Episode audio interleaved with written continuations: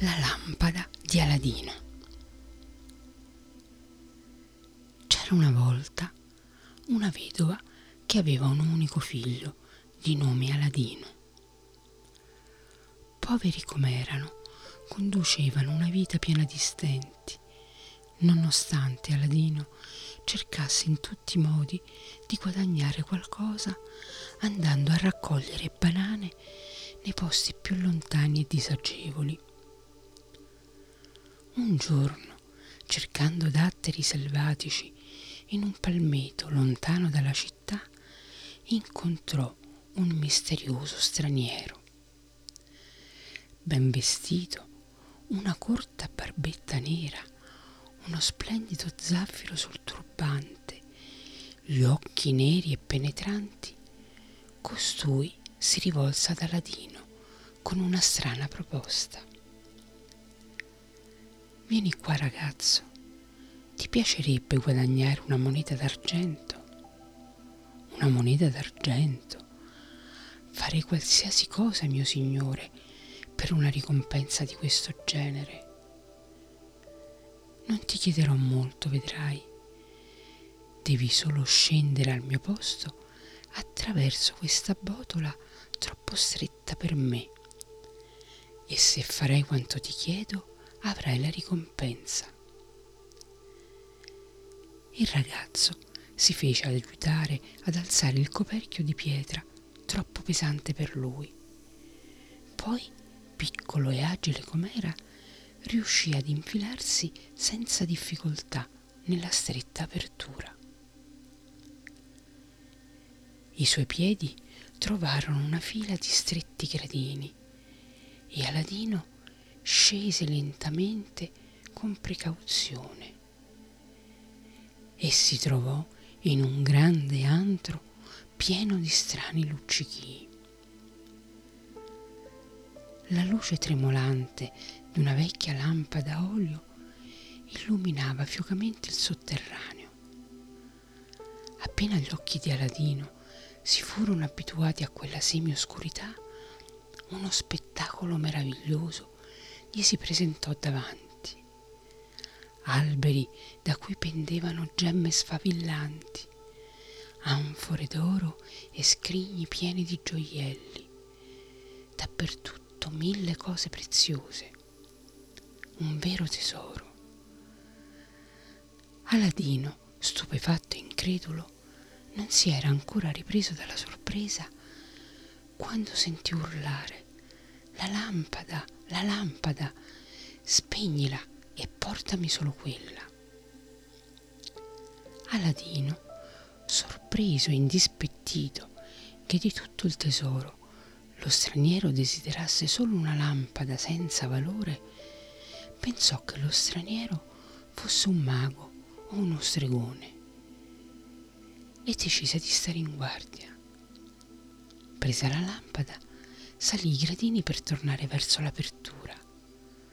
Dammela, gli disse il mago con impazienza. Dammela subito, urlò prepotente, allungando la mano per afferrarla. Ma Aladino, sempre più sospettoso, rifiutò. Ti lascerò qui tutto solo e per sempre, se non mi darai la lampada, minacciò ancora l'altro prima voglio uscire. Peggio per te allora. E con un colpo secco il misterioso straniero richiuse la botola sopra Ladino, senza accorgersi però che nel fare questo un anello gli si era sfilato dalla mano. Aladino, spaventato e dubbioso sulle vere intenzioni del mago, rimase nel buio più profondo. In quel momento sentì sotto il piede l'anello. Lo raccolse e senza riflettere se lo infilò, rigirandolo con l'altra mano. A quel gesto la caverna si illuminò di colpo e in una nuvola rosata corparve davanti a lui un enorme genio a mani giunte. Sono qui ai tuoi ordini, mio Signore, per esaudire due desideri, disse la magica figura. Aladino, sempre più sbalordito e incredulo, riuscì soltanto a balbettare nel vedere l'apparizione voglio tornare a casa. In un lampo fu esaudito. Da dove sei entrato? gli chiese la madre china sui fornelli appena si accorse del suo ritorno, vedendo la porta ancora chiusa. Aladino, tutto emozionato, raccontò con affanno quanto gli era accaduto. E la moneta d'argento? gli chiese la madre. Aladino si batté con forza la mano sulla fronte. Di tutta quella straordinaria avventura gli era rimasta solo la vecchia lampada. Mi dispiace, mamma, mi è rimasta solo questa. Speriamo almeno che funzioni, tutta sporca com'è. E la donna, per pulirla, si mise a strofinarla. Ma dal beccuccio della lampada in mezzo a un denso fumo, comparve improvvisamente un altro genio. Dopo secoli di prigionia mi avete liberato. Ero prigioniero dentro la lampada e sarei potuto uscire solo se qualcuno l'avesse strofinata. Ora sono qui, servo vostro, per farvi avere qualsiasi dono. E il genio si chinò rispettoso in attesa di conoscere i loro desideri. Aladino e sua madre, a bocca aperta, continuavano a guardare la strana apparizione senza riuscire a pronunciare una sola parola. Il genio, con una punta di impazienza, ripeté ancora Comandate, comandate pure ciò che volete, io sono a vostra disposizione. Aladino inghiottì la saliva. Portaci, portaci, disse esitante, portaci un bel pasto completo e abbondante, finì la madre che non aveva ancora preparato da mangiare. Da quel giorno la vedova e suo figlio non ebbero più problemi. Qualsiasi loro desiderio veniva esaudito dal magico servitore. Cibo, vestiti, una bella casa. Come erano lontani i tempi della povertà. Aladino intanto era cresciuto e si era fatto un giovane alto e di bell'aspetto. E già sua madre cominciava a pensare che avrebbe dovuto prima o poi prendere moglie. Quando un giorno il ragazzo, uscendo dal mercato, si trovò a incrociare la portantina della figlia del sultano. Intravide appena la fanciulla, ma tanto bastò per innamorarsene perdutamente. La vedova ricevette le confidenze del figlio e subito disse parlerò io al sultano per chiedere la mano di sua figlia non potrà dirmi di no. Lascia fare a me. Uno scrigno ricolmo di grossi diamanti fu un argomento che convinse facilmente il sultano a concedere udienza alla donna. Quando il sultano conobbe il motivo della visita della vedova, istigato dal ciambellano che aspirava lui stesso a sposare Alima la bella figlia dagli occhi neri chiese che il futuro genero dimostrasse la sua ricchezza e la sua potenza con un favoloso regalo. Se vuole sposare mia figlia, dovrà mandarmi domani 40 schiavi rubiani. Ognuno di loro dovrà portare un forziere colmo di gemme e per proteggere un simile tesoro chiedo 40 guerrieri arabi di scorta al corteo. La madre di Aladino se ne tornò a casa sconsolata. Fino allora la lampada magica e il suo genio avevano compiuto prodigi, ma non certo di queste dimensioni. Dopo aver spiegato le richieste del sultano, vide che Aladino non si scomponeva. Il giovane prese la lampada, la strofinò più forte del solito e al genio subito comparso chiese di esaudire l'incredibile richiesta.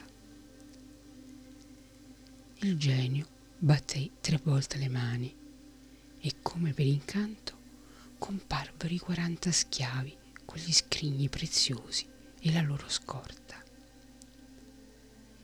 Il giorno dopo il sultano non credeva ai propri occhi.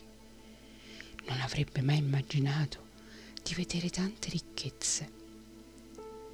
Stava per accettare Aladino come sposo per la figlia quando il ciambellano, roso dall'invidia, gli suggerì E dove andranno ad abitare?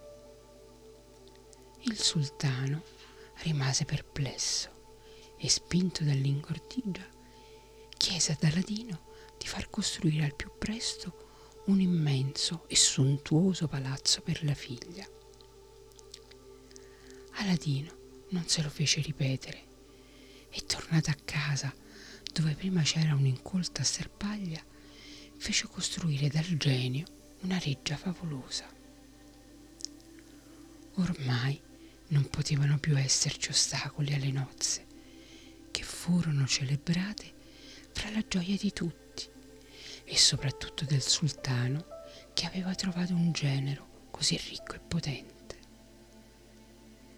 La notizia dell'improvvisa fortuna e delle enormi ricchezze di Aladino si sparse ovunque come un lampo, finché un giorno uno strano mercante si fermò sotto le finestre del palazzo di Aladino. Cercò lampade vecchie, dando in cambio lampade nuove, disse alla principessa che si era affacciata al balcone. Aladino non aveva mai confidato a nessuno il segreto della sua fortuna. L'unica a conoscerlo era la madre, che naturalmente non lo avrebbe mai svelato a nessuno. Purtroppo Alina non ne sapeva niente e credendo di fare un affare, anzi una gradita sorpresa da Aladino, andò a cercare la vecchia lampada che gli aveva visto nascondere e la scambiò con il mercante che subito si mise a strofinarla. Ormai il mago, perché di lui si trattava, recuperata la lampada, aveva a sua disposizione il potere del genio. Si impossessò subito di tutti i beni di Aladino e ordinò che per magia il palazzo compresa la principessa, fosse trasportato in un paese sconosciuto. Aladino e il sultano erano disperati. Nessuno riusciva a spiegarsi cosa fosse successo. Solo Aladino sapeva che la causa non poteva essere che la magica lampada. Nel rimpiangere il genio che tanto gli aveva dato, si ricordò anche dell'altro genio, quello dell'anello incantato che il mago aveva perso. Si ricordò così che aveva ancora una possibilità di vedere esaudito un secondo e ultimo desiderio. Trovato l'anello lo infilò al dito, girando portami subito dove il mago tiene prigioniera la mia sposa, ordinò all'improvvisa apparizione. Subito esaudito, in un lampo si trovò lontano dentro il suo palazzo. Nascosto dietro una tenda, vide il mago che si faceva servire dalla principessa.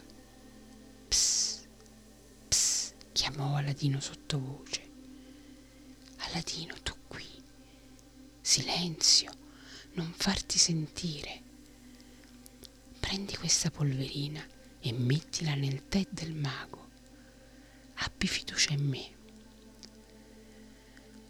Poco dopo la pozione fece il suo effetto e il mago si addormentò di un sonno profondo. Aladino si mise a cercare la lampada ovunque, ma invano. La lampada non si trovava, eppure doveva essere in qualche posto, altrimenti come avrebbe fatto il mago a spostare il palazzo senza l'aiuto del genio? Finché, guardando il suo nemico che russava, gli venne l'idea di cercare dietro al grosso cuscino al quale era appoggiato. La lampada era lì. Finalmente sospirò Aladino e affannato strofinò la lampada. Bentornato, padrone. Perché mi avete lasciato servire un'altra persona per tanto tempo? Esclamò sorpreso il genio. Bentornato, mio bravo genio. Finalmente ti rivedo. Non sai quanto mi sei mancato. Per fortuna ora sei di nuovo al mio fianco. Per servirti, si inchinò sorridendo il magico servitore. Per prima cosa, incatena quel mago malefico e mandalo lontano, tanto lontano, dove nessuno possa più ritrovarlo. Il genio, sorridendo soddisfatto, fece un cenno e il mago sparì di colpo. Alima si strinse ad Aladino impaurita e incredula. Cosa succede? Chi è questo genio? Perché? Sta tranquilla, ormai va tutto bene. E Aladino raccontò alla sposa tutto dall'inizio. Prima l'incontro con il mago, poi il possesso della lampada magica che gli aveva permesso di diventare suo sposo, quindi la sua scomparsa e poi come per mezzo dell'anello incantato fosse riuscito a ritrovarla. Finalmente tutto era ritornato come prima e i due felici si abbracciarono teneramente. Ma potremo tornare di nuovo nel rostro rigno? chiese la principessa titubante, pensando con nostalgia al padre lontano. Aladino la guardò sorridendo. Con lo stesso prodigio con cui sei arrivata qui, tornerai a casa, questa volta con me, per sempre. Il sultano era disperato, scomparsa la figlia, scomparso il meraviglioso palazzo e sparito improvvisamente il genero senza sapere dove né perché. Inutilmente aveva chiamato a palazzo i vecchi saggi per avere una spiegazione circa gli strani avvenimenti. Solo il ciambellano, pieno di astio e di invidia, continuava a ripetere. Lo dicevo che la fortuna di Aladino non poteva durare. Quando tutti avevano perso ormai ogni speranza di rivedere Alima e il suo sposo, laggiù, lontano lontano, Aladino strofinò nuovamente la lampada e ordinò riporta me e la mia sposa con tutto il palazzo nel nostro paese più piasto che puoi. Sarai esaudito in un attimo, mio signore. E allo schioccare delle sue dita il palazzo si alzò nel cielo come una meteora e poco dopo era sopra la capitale del regno, volando veloce sopra le teste della gente sbalordita. Si posò dolcemente dove era prima e Aladino e Alima corsero ad abbracciare il sultano. Ancora oggi, in quel lontano paese, si possono ammirare i resti di un antico palazzo che tutti chiamano il palazzo venuto dal cielo.